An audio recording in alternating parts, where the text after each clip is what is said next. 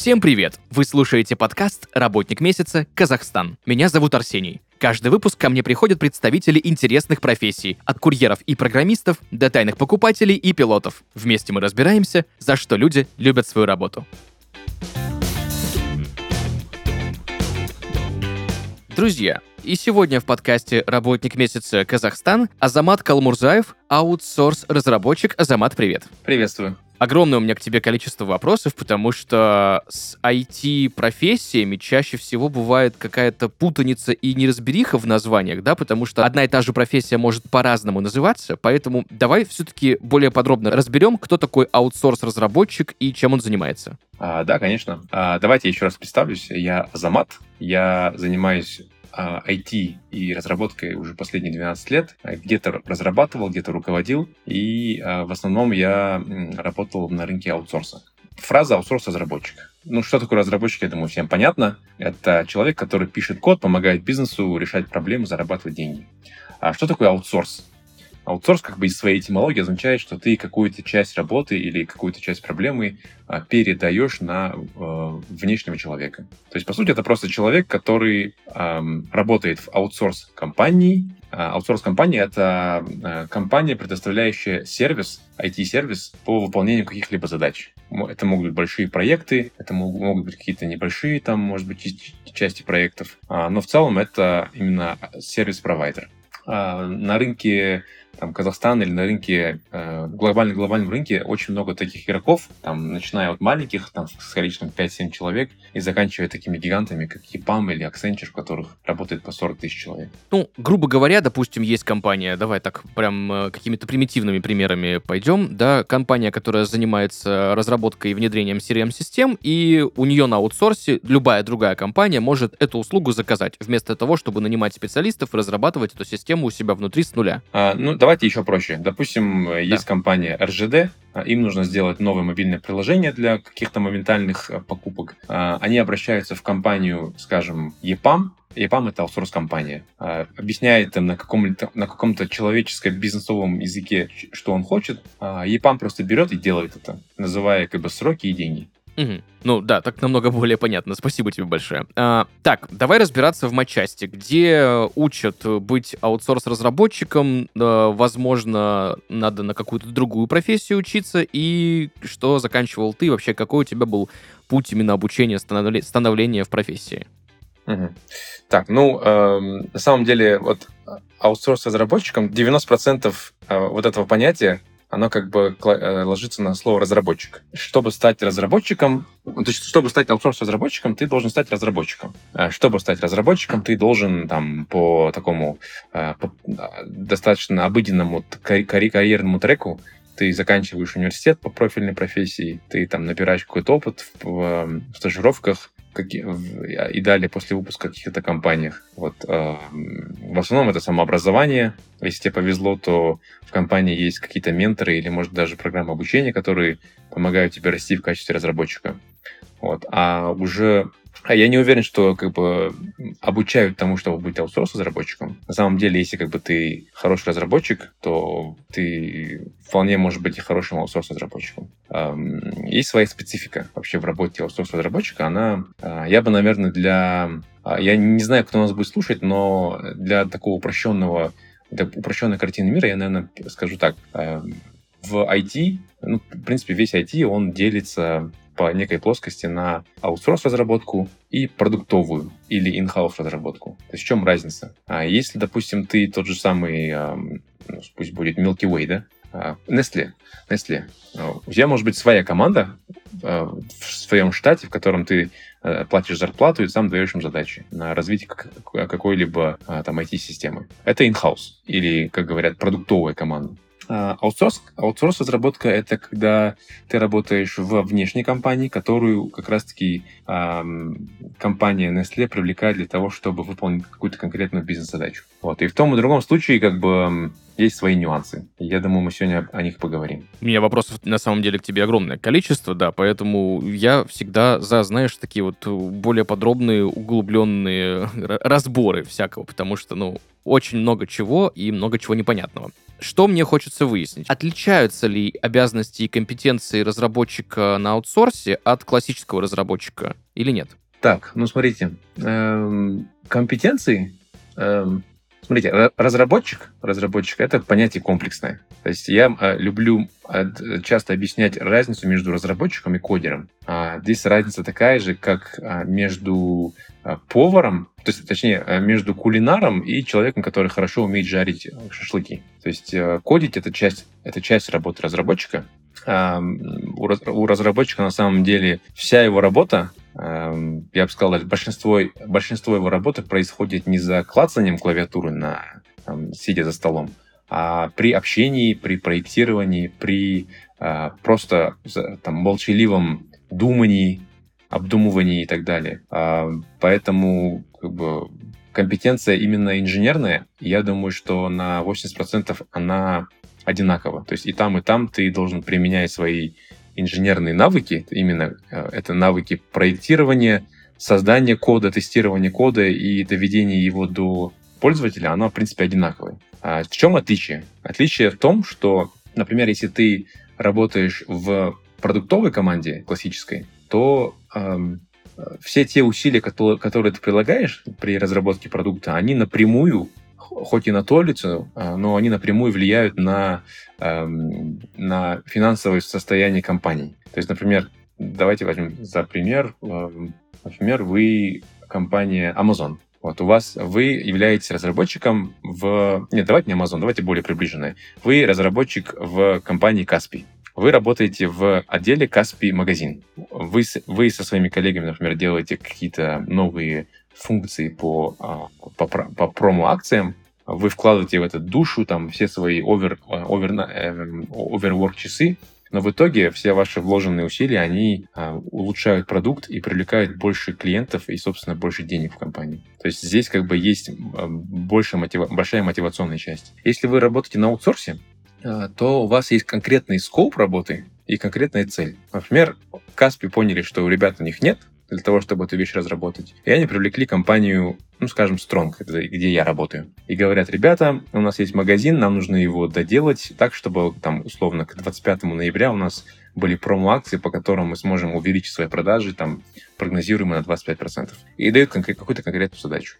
Наша задача сделать ее профессионально, по-серьезному, э, там, к 20, и, и к 25 ноября. Вот. Э, здесь нет, скажем так, здесь нет пространства для творчества, потому что тебе платят именно за ту работу, которую ты для клиента посчитал и должен будешь сделать. А, но, тем не менее, есть, э, наверное, какое-то э, более повышенное требование по качеству, потому что как бы есть момент репутации. Репутации. Особенно если ты маленькая компания, как мы, то у тебя есть момент репутации. Ты стараешься делать все хорошо. Сейчас ты являешься руководителем разработки в компании. Давай более подробно разберем именно этот аспект твоей деятельности, да, именно эту твою профессиональную позицию, э, что входит в твои обязанности, в компетенции, как вообще проходит твой рабочий день. У, так, ну, смотрите, работаю я в IT уже 12 лет, из них 8 с половиной я был разработчиком, то есть я непосредственно сидел за столом и думал о коде, писал код, уходя с работы, думал о коде и так далее. То есть моя работа была ремесленническая на 100%. А я писал на всем подряд. Что, кстати говоря, я советую всем молодым ребятам. А, я писал на бэкэнде, на фронтенде, я делал сайты.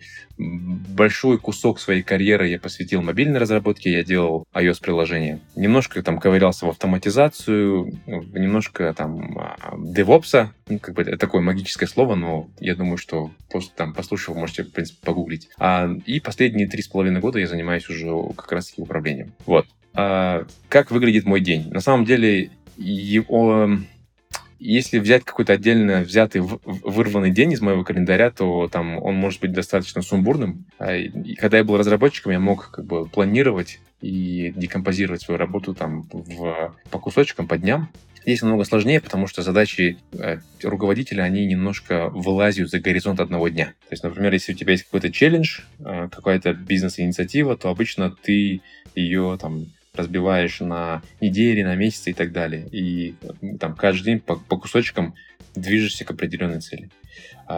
Если попытаться там в процентаже, да, как-то выразить, наверное, мой фокус, на, на, что, на, на что я трачу свое время, а, наверное, можно разделить его на такие плоскости, как управление людьми, а, управление бизнесом и управление проектом. А, наша компания Strong, она занимается разработкой и аутсорс, и аутстафф э, проектов. Вот. Мы об этом тоже немножко поговорим, про, эту, про разницу между двумя моделями. У нас есть 4, да, у нас 4-5 клиентов, а, текущих, достаточно больших, и а, в каждом из них какой-то технический супервайзинг а, я провожу. Я работаю с клиентами, я участвую в пресейлсах. Пресейлс — это процесс, когда ты пытаешься заполучить контракт клиента, там, давай ему какую-то смету, делай, э, презентуй свою компанию на, на разных встречах. Вот. Так, второе — это управление людьми. Здесь больше вопрос про найм, про увольнение, про ротацию ребят между проектами, про рост ребят там и так далее. Денежные вопросы. Ну и, собственно, управление бизнесом — это уже как бы вещь, которая стоит а, абстрактно выше первых двух. А, я как бы являюсь техническим директором компании, и одной ногой все равно нахожусь в бизнесовой части. То есть в каждое мое действие, оно помогает бизнесу либо расти, либо умирать. Поэтому мы находимся в тесной связи с генеральным директором этой компании, а, планируем а, какие-то инициативы, исполняем их, всегда смотрим на, скажем, на финансово-бизнесовую часть любого проекта, на то, как оно будет отражаться в отношениях с клиентом, на какую-то рентабельность будущую на нашей компании. Поэтому, да, я бы, наверное, в своей работе, не в дне, но конкретно в своей работе выделил бы три этих плоскости. Управление проектом, управление людьми и управление бизнесом. Um, ты знаешь, кстати, я слышал от многих айтишников мнение, что когда ты уходишь от кода, да, вот от, просто от того, что ты сидишь и пишешь код на протяжении всех, всего своего рабочего времени, когда ты уходишь либо в управление, да, либо в тимлидство, то навыки потихонечку теряются, ухудшаются. И в этом есть для некоторых некая проблема. Есть ли такое, встречается, и, ну, хорошо это или нет, или просто, ну, течение жизни? А, это хороший вопрос, на самом деле. Это вопрос, о котором можно было бы и полчаса поговорить. Эм, я скажу так. А, мне было достаточно тяжело, когда я потихоньку уходил от ежедневной разработки в сторону управления. А, бывает, как бы я испытывал те самые боли, которые испытывали все тем лиды руководители задолго до меня. Это именно отсутствие быстрой обратной связи, э, удовлетворенности работы, как бы ты не видишь результат своей работы там буквально через 5 секунд, как это бывает, когда ты разрабатываешь код. Э, все твои как бы достижения, цель, э, достижения и плоды твоей работы, они отсроченные и очень часто неосязаемые. То есть, например, как бы ты помогаешь другим ребятам расти, ты помогаешь своей команде достигать целей, ты помогаешь там, например, закрывать какие-то квартальные цели. Это все достаточно неосязаемо, вот, и на первых порах это будет казаться чем-то бесполезным. А, и ам, тут, как бы видите, для тех людей, которые способны и хотят переходить в, ру- в руководящие позиции, для них это всего лишь издержка. И а, ребят, которые хотят или переходили на такие позиции, как раз именно так и коучу. То есть, а, если у тебя есть желание и у тебя есть способности заниматься руководством в IT, то все вот эти вот боли, а, они просто издержка. А для некоторых это становится проблемой. То есть, допустим, если они все-таки понимают там в течение... Кстати, говоря, это, это достаточно не быстрый процесс. А если они в течение полугода или года понимают, что это совсем не их, что они испытывают дичайшую депрессию, а, дичайшую неудовлетворенность от работы а, и как бы разочарование от того, что им приходится работать с людьми, а не с машинами. А, а разница в том, что машина — это понятие предсказуемое, как бы это, это существо бинарное, она всегда тебе ответит ровно так, а, как, как, а, то есть она всегда отвечает тебе одинаково и математически логично. Человек совсем другой. Она отвечает тебе не постоянно, она тебе не отвечает там, и так далее. Поэтому у многих как раз-таки такой frustration происходит. Поэтому, ну, э, это не для всех, и это не обязательно. Я это всегда говорю. У меня есть кейсы, когда ребята оставались на этой позиции, есть кейсы, когда ребята понимали, что это не их, и просто возвращались в разработку, и это нормально на самом деле. Потому что чаще э, есть такой, знаете, болячка нашей индустрии, что когда разработчик переходит в руководители, то компания и рынок, они теряют очень хорошего разработчика и получают не факт, что хорошего руководителя. Поэтому, да, поэтому здесь все индивидуально на самом деле. А в аутсорс-компании э, управление, оно немножко отличается от управления инженерами в продуктовых компаниях, просто потому что эм, ну, становясь, как бы, переходя на руководящую должность, ты ближе становишься к бизнесу. И как руководитель ты, для принятия решений ты должен понимать вообще, э, есть такое слово английское, the essence, the, uh, сущность бизнеса. Например, если вы Каспи, то Каспи магазин, допустим. Сущность вашего бизнеса — это ваш онлайн-магазин. Чем больше транзакций проходит через ваш магазин, тем больше денег получает компания. А, и тем, более, тем более привлекательно она становится на рынке. А, аутсорс-компании, продуктом аутсорс-компании является сама экспертиза людей или сами люди. Вот, и поэтому, как бы, исходя из этого, а, ты уже понимаешь, на какие моменты тебе обращать внимание и куда давать фокус. Если ты руководитель в, в IT-компании, которая занимается аутсорсом, то твой фокус, он стоит в том, чтобы разработчики были, ну, как бы это цинично не звучало, но чтобы они были презентабельны, потому что мы работаем с клиентом. В продуктовых компаниях нет клиента как такового, а именно internal клиента в, в, в плане sales. А, то есть он другой, он на рынке. То есть это, это, это бизнес to customer. А здесь ты бизнес to бизнес. То есть как бы здесь все зависит от того, как а, подумает или как, какое впечатление будет твоего клиента. Поэтому э, экспертиза твоих ребят тоже стоит на первом месте. Э, как бы компания-клиент не будет нанимать к себе в компанию, а, то есть в проект какую-то аутсорс-компанию, у которой у, у которых экспертиза такая же, как у тебя, плюс-минус. То есть как бы априори, а, приходя в какую-то компанию э, делать проект, ты должен быть уверен, что твои ребята обладают экспертизой там, на четверть или на половину или на целую голову выше, чем люди, которые находятся in-house. Если это не так, то со временем как бы клиент это понимает и от тебя отказывается. Вот. И поэтому вот сущность бизнеса аутсорс — это экспертиза самих людей, которые у тебя работают. А в, в, в in-house это как раз-таки тот самый софтверный продукт, над которым работают люди. Поэтому да, фокусы разные. Ты ранее упомянул разницу между аутсорс-разработкой и аутстав разработкой. Угу. Давай более подробно разберем, в чем там разница заключается. Да, давай, отлично. А, так, смотрите, аутсорс — это как бы ты отдаешь какой-то проект наружу. Аутстав а, в слове outstaff есть слово staff, это личный состав. Вот э, здесь ты, по сути, как бы обращаешься к компании и усиляешь свою текущую команду. Например, смотрите, вы можете отдать полностью определенный проект на выполнение под ключ. Э, например, вы строите дом. Вы нанимаете строительную компанию, которая вам под ключ делает дом. Вы, то есть вы им даете кусок земли, бюджет, э, там, воду, электричество и все. Они вам дают смету, э, там какой-то прогноз по деньгам, сроки и так далее, и так далее. Вот. И начинается работа, и в обусловленное время там на этой земле должен, должен появиться дом. А в аутстав компании, аутстав модели такая, допустим, вы сами решили, вот у вас есть там шестеро братьев, и сами решили построить дом. Вдруг как бы вы понимаете, что вам не хватает специалиста, там, скажем, по сантехнике, и еще трех ребят, которые просто будут класть кирпичи.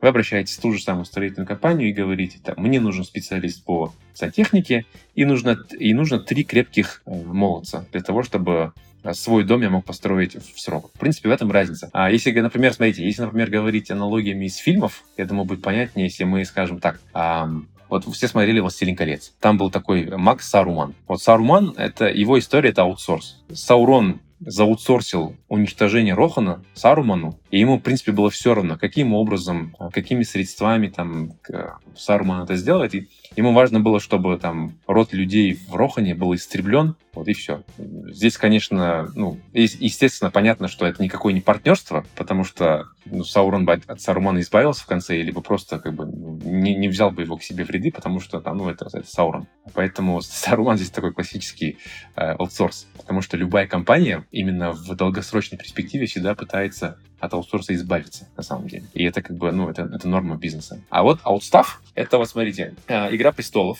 Э, Дейнерис приходит в, не помню какой город, и покупает безупречных. Безупречные — это большая, скажем так, ну, грубо говоря, IT-галера, Ага. Да, которые безупречных можно покупать там пачками по тысяче, по тысяче человек. Дейнерис примерно это и сделал. Я не знаю, как бы после покупки 10 тысяч этих э, безупречных остались ли там еще безупречные, может, компания закрылась, в принципе, но А я так полагаю, что их там было много, и Daenerys просто купила себе 10 тысяч безупречных. А у них нет своей цели, ты им не даешь цель. Да, там внутри могут быть свои какие-то управленцы, но ты их берешь для того, чтобы усилить свою собственную армию и идти к той цели, которую ты сам определил. Поэтому Саурман и Урухай — это аутсорс, э, безупречный Daenerys — это аутстав. Слушай, но я так понимаю, что тогда драконы — это инхаус команда. Драконы — это... Э, да, это вот она джунами взяла каких-то троих молодцев, грела в огне, и там через три года они выросли в сеньоров, и все, и пошли в Эстерос поджигать.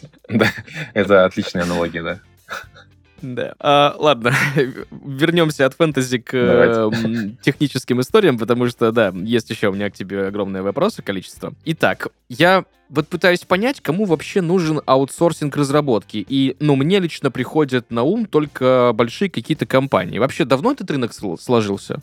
О, да, да, это, этот рынок существует. Ну, как бы э, аутсорс э, не IT, а, в принципе, аутсорс, он существует, ну, блин, я думаю, со, сотнями лет на самом деле. Вот, например, э, в древние времена, когда там цари, султаны, как бы им нужно было воевать или завоевывать какие-то там земли, они обращались к мерсенариям. Вот это аутсорс, как бы типичный аутсорс. А если говорить про IT, то он существует уже столько... То есть он, я думаю, что он существует с тех времен, а, когда вообще в целом IT стал прибыльным бизнесом. Ну, наверное, лет, mm-hmm. ну, лет 40, наверное. А, например, вот я приведу пример компании. Есть мировые гиганты, такие как Accenture, там, Cognizant, Infosys, EPAM. Например, вот у EPAM в 2022 году revenue, э, э, выручка, выручка э, была где-то 4.8 миллиардов, по-моему, долларов. И EPAM — это компания, которая, которая котируется на Нью-Йоркской фондовой бирже. То есть история про аутсорс, она вообще, в принципе, достаточно огромная. И в целом, как бы, львиная, как бы, 9-10 компаний в мире, они суммируются в общий оборот там около 180 миллиардов долларов в год. Поэтому это достаточно огромный бизнес. То есть, э, например, мы там делаем какую-то систему интернет-банкинга там, для юридических лиц, какие-то конкретные вещи. А есть такие компании, как, э, скажем, Accenture, которые делают какие-то огромные-огромные системы для правительств, которые будут обслуживаться там 10-15 лет и так далее. Поэтому здесь все зависит от масштабов. Любая компания, у которой, смотрите, объясню вообще логику компании, как они решают, что им нужен аутсорс и что они обычно отдают на аутсорс. Ну, грамотно управляемый бизнес обычно думает, а, то есть обычно понимает, что является сердцем его бизнеса. Например, пусть будет, так, давайте, что мы выберем, а, пусть будет Додо Пицца.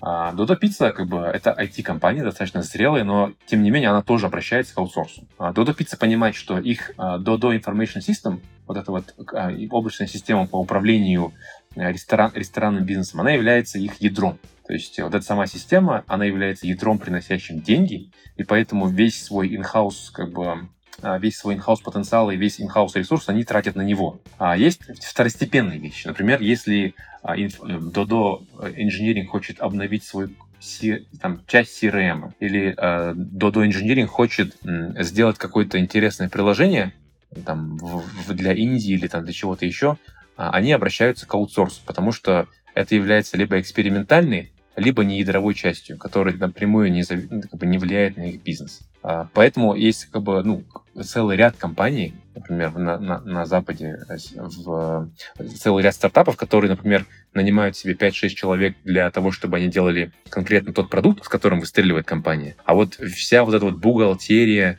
а, поиск сотрудников, маркетинг, там что-то еще, даже, например, что еще может быть там в корпоративном управлении?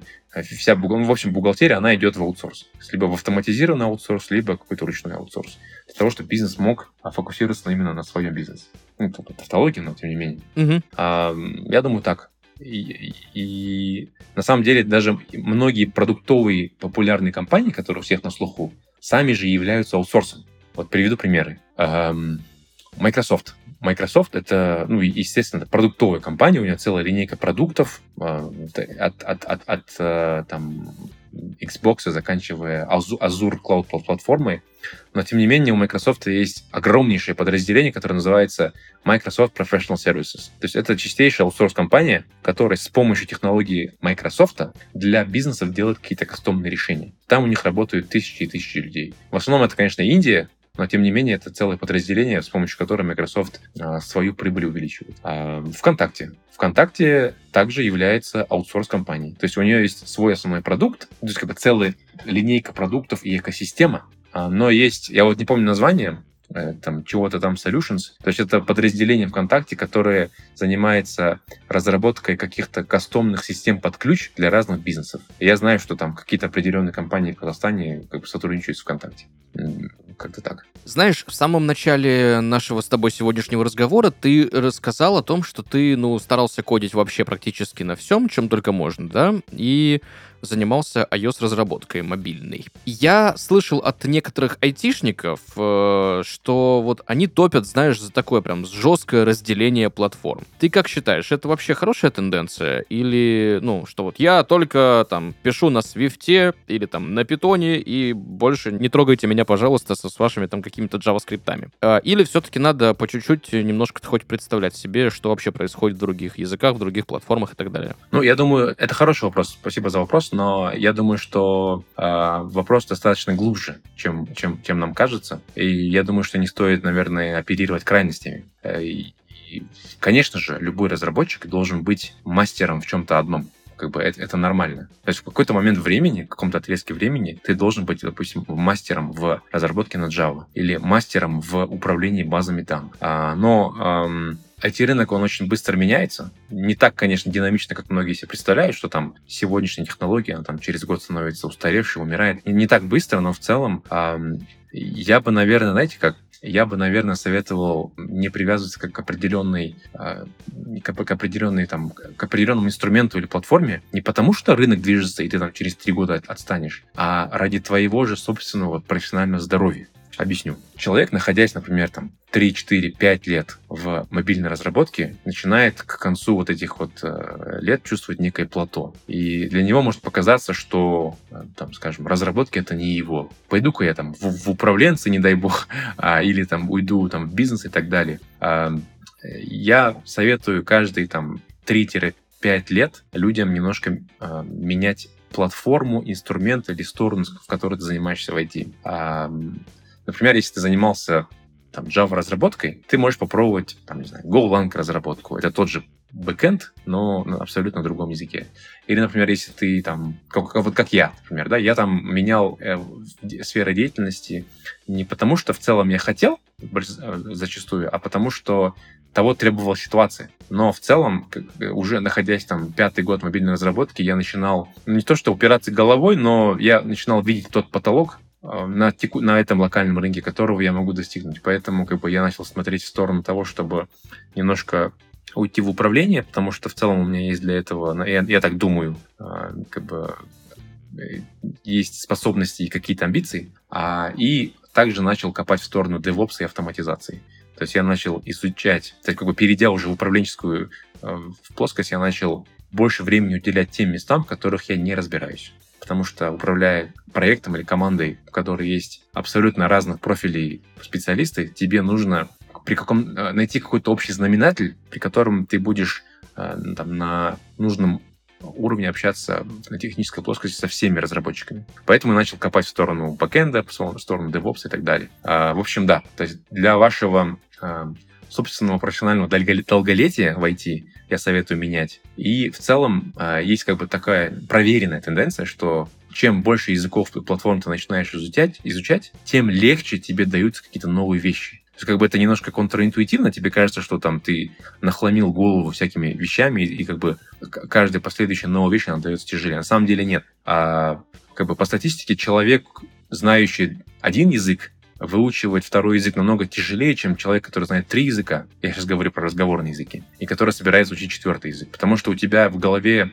настолько структурировали знания по разработке, они, в принципе, как бы во всех платформах, во всех стезях, они а, достаточно сильно перекликаются между собой, потому что в основе разработки лежит математика. То есть, как бы мат-часть, она везде, в принципе, одинаковая. А любая новая технология или новый, новая платформа будет для тебя даваться легче, потому что те, та парадигма, а, та дисциплина и те а, методы изучения новых а, платформ, которые тебе нужны, они тобой уже пройдены, когда ты до этого изучал вторую или, треть, вторую или третью новую технологию. Поэтому как бы для того, чтобы оставаться, то есть для того, чтобы у вас было, а, профессиональное долголетие, б, а, для того, чтобы вы никогда не теряли навык обучаться и самообучаться, я советую э, быть, а, как это, есть английское слово, technologist. То есть как бы ты не, там, не Java разработчик, а ты в целом technologist, там, ты software инженер, а ты с помощью, ты с помощью своих навыков инженера решаешь, помогаешь бизнесу зарабатывать или же не терять деньги. То есть, как бы, нужно относиться к своей профессии именно так. Что в твоей профессии, кстати, для тебя самое-самое сложное?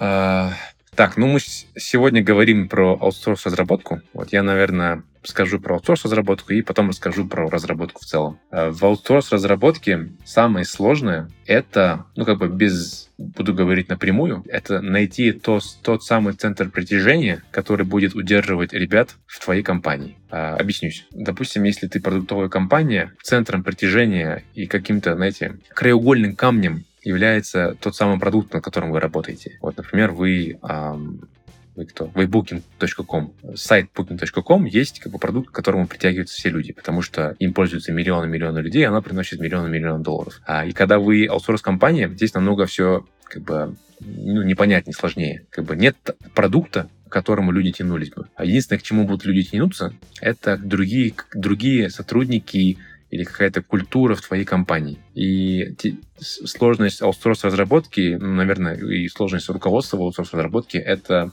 пытаться найти и пытаться удерживать тот, ту степень качества и какую-то культуру, ради которой ребята будут оставаться максимально долгое время в твоей компании. Как бы, естественно, из аутсор- в аутсорс-компаниях люди там так уж сильно долго не задерживаются, и это, и это абсолютная норма для рынка. Как бы люди, которые работают больше трех лет в одной аутсорс-компании, ну, как бы это значит, что, ну, наверное, это очень хорошая компания, вот, либо, либо там работают очень хорошие люди, ради которых этот человек там остается. Вот. А, я думаю, да, вот это самое сложное. И это та сложность, тот челлендж, с которым а, борется любая IT-компании на аутсорсе во, на всех этапах своей эволюции. То есть, если вы там находитесь на нашем этапе, где у нас сейчас работает где-то 80 человек, мы как раз с этим сейчас челленджем и, и боремся. И точно так же, как бы, э, там, компания там, в 500-600 человек, она то же самое делает. А есть уже определенная, как бы, та грань, после которой, наверное, компания этим уже страдать не будет. Э, это, как бы, та грань, после которой устоявшиеся процессы, э, популярность на рынке и популярность на рынке труда в целом, они работают уже на компанию. Например, если ты EPAM или ты Accenture, McKinsey, то да, ты, ты сервисная аутсорс-компания, но у тебя есть имя, и ты с, с, этими детскими болячками ты уже как бы не борешься. Вот, это основная, как бы, самая большая сложность именно в аутсорсе. И, наверное, еще вторая есть сложность, это делать работу качественно. То есть, э, что я под этим подразумеваю? Аутсорс предполагает... То есть, аутсорс это, — это няня, не мама. Здесь есть, как бы, есть такая принципиальная разница. Аутсорс — это няня, компания — это мама. Вот. Зачастую няни, они как бы просто выполняют какие-то операционные свои обязанности, и то, как бы, там, даже там, выполняют их не очень качественно. А в аутсорсе примерно, наверное, то же самое. То есть тебе платят определенную а, деньги за определенную работу, ты ее выполняешь, и как вот, знаете, по принципу, там, не знаю, может, какой-то, поймай меня, если сможешь, получить денежку и убежать, да? Вот. И очень часто в аутсорсах, в, на аутсорс-рынке я такое вижу. А здесь очень сложно эм, самому относиться к продукту клиента, для которого ты делаешь этот, э, ну, относиться к проекту твоего клиента так же, как, как, так же, как и клиент относится к нему. Это очень сложно. То есть так же, как сложно найти очень инвестированную эмоционально в ребенка няню, также сложно как бы самому выдерживать от, от, именно отношение по качеству к продукту от начала проекта до самого его конца. Даже если ты знаешь, что проект как бы скорее всего будет провальным, возможно, за проект там не заплатят или что-то еще, а, очень достаточно сложно поддерживать тот уровень профессионализма и делать филигранно так, как будто бы это твой ребенок. Вот это тоже одна, это одна из сложностей. За что ты любишь свою работу? Так, ну, э, За что я люблю свою работу? Ну, я всегда был близок к математике, поэтому та область, в которой я работаю, она достаточно математическая. Я, наверное, достаточно плохой сейлсмен, там, наверное, не самым лучшим был бы я там каким-нибудь психологом, но в IT это мое, потому что как бы, я у меня математический склад ума, мне нравятся люди с математическим складом ума, вот, и э, я просто получаю удовольствие от этой работы. А у меня у нас был профессор в университете, который говорил, то как он оценивает, как, как он определяет настоящих программистов. Он говорит, настоящие программисты должны кодить каждый день, и они должны кодить тогда даже, даже тогда, когда знаешь, что им за это не заплатят. Вот это, говорит, настоящие программисты. Если вы, говорит, не имеете такой же, как бы, не, не такой, такой же ментальности, то проваливайте с, с моего рынка, он так говорил. Вот. Я, конечно, каждый день там не, не программирую, но в целом это моя страсть. Хоть я от нее как бы осознанно и отстраняюсь, но разработка это то, что мне всегда нравилось. Всегда нравилось. То есть основной смак в том, что э, компьютер делает ровно то, о чем ты его попросишь. Если он дает тебе что-то не то, то, скорее всего, ты просто неправильно его попросил. Это, это, это как бы вся сущность нашей работы. Она очень предсказуема, и она, очень, и она ложится на математическую плоскость. Поэтому вот этот вот, вот эта цепочка, как это говорят, цепочка поощрения, того, что ты что-то там написал, наклацал, оно там что-то там запустилось, поехало, там эти кнопочки появились, и ты думаешь, вау, я что-то создал. А, вот это вот как раз и было а, тем самым первичным как бы кайфом, который я испытал и ради которого я остался. Ну и, собственно, как бы это прибыльно. Это очень прибыльно, поэтому, да, поэтому я занимаюсь тем, чем я занимаюсь. И, скорее всего, я буду заниматься этим еще много-много-много лет. А, и если, а когда перестану заниматься, то буду заниматься чем-то соседним. То есть я либо буду преподавать тому, чем занимался, или, не знаю, чем-то еще буду заниматься. Есть ли у тебя что-нибудь такое в твоей деятельности, да, что, возможно, тебя немного раздражает? Ну вот что-нибудь, чтобы ты хотел поменять? Так, есть ли мои... Окей, что я раздражает, да? Я, наверное, Э, вот я занимаюсь как бы те, руководством компании уже, то есть не компании, а вот все инженерки нашей компании последние три с половиной года, а, и я понял, насколько я плохой тайм-менеджер. Вот, э, когда у тебя нет одной конкретной, там, когда твоя работа, она переходит на горизонт не день, там задача, день задача, а уже там на квартал, год, деньги, люди и так далее. А здесь очень сложно управлять временем. И меня, наверное, ну, как бы с, с достаточно такой, достаточно долей перфекционизма меня не устраивает мой тайм-менеджмент. Вот. А потом просто я немножко подумал и, и понял для себя, что тайм-менеджмента не существует, существует priority менеджмент. А тайм просто распределяется как бы согласно тому, как ты распределяешь priorities. Поэтому я думаю, что там, на ближайшие 5-10 лет э, ремесло, которому я буду учиться и учиться и учиться, это как раз-таки priority менеджмент и дисциплина того, чтобы следовать тем приоритетам, которые для себя ты выставил. То есть, как бы очень эм, легко вот в начале своего пути поддаваться таким, знаете, э, junk food. То есть это э, управленческий фастфуд ты делаешь какие-то срочные, неважные дела, а, закачиваешь к себе в голову эти маленькие порции допамина, и тебе кажется, что ты, ну, ты, ты классный, ты какие-то задачи выполняешь, но на самом деле ты просто откладываешь какие-то важные дела. Или просто их не замечаешь, или боишься их. И поэтому, наверное, вот вещь, которая раздражает, и вещь, которая, в принципе, а, на которой можно работать, это priority management. И я всем молодым и немолодым управленцам тоже как бы советую давать фокус в эту сторону потому что, наверное, это как раз-таки краеугольный камень у любой управленческой деятельности. Это как бы не, не только IT, но и любого абсолютно бизнеса. Супер. Спасибо тебе большое за сегодняшний разговор. Слушай, примеры с «Игрой престолов» и с «Властелином колец» э, я в диком восторге. Да, мне прям по ходу просто пришло в голову очень нативно, очень понятно и довольно просто о довольно непростых вещах. Знаешь, в завершении нашего с тобой разговора я хочу попросить у тебя, наверное, дать какой-нибудь один главный совет людям, которые, ну давай, я очень не люблю эту фразу, но я ее скажу, которые хотят пойти в IT.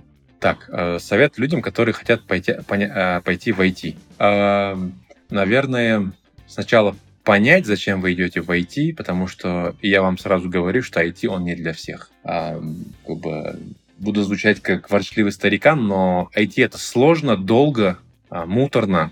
Вот. И если у вас нету дикого желания, нету э, способностей к тому, что, чтобы этим заниматься, то лучше не суваться. А если сунулись, тогда э, я вам э, желаю дисциплины, терпения. Э, не верьте курсам, которые говорят, что через 30-40 дней вы станете специалистами и будете там зарабатывать по 100 тысяч рублей. Это все неправда на самом деле. Вот, э, наберите терпения, не, не, не бойтесь задавать вопросы, не бойтесь тратить деньги на свое обучение, не бойтесь навязываться и э, заводить себе друзей в этой профессии, находить себе менторов. Я знаю кучу примеров, когда люди с абсолютно а, нерелевантных профессий приходили в IT и становились достаточно успешными разработчиками. У меня в компании работают такие ребята. Вот, поэтому как бы поймите, что это для вас. Если вы поняли и как бы, скажем так, кишка, кишка не тонка, тогда желаю дисциплины, а, терпения, вот, и открытости. Супер. Спасибо тебе большое за совет и за то, что помог разобраться в тонкостях и в нюансах своей великолепной профессии. Друзья, сегодня в подкасте «Работник месяца Казахстан» Азамат Калмурзаев, аутсорс-разработчик и руководитель команды разработки. Азамат, еще раз спасибо тебе большое за этот выпуск и за сегодняшний разговор. Вам спасибо большое. Друзья, на этом у нас все. Услышимся в следующих выпусках. Пока-пока. До свидания.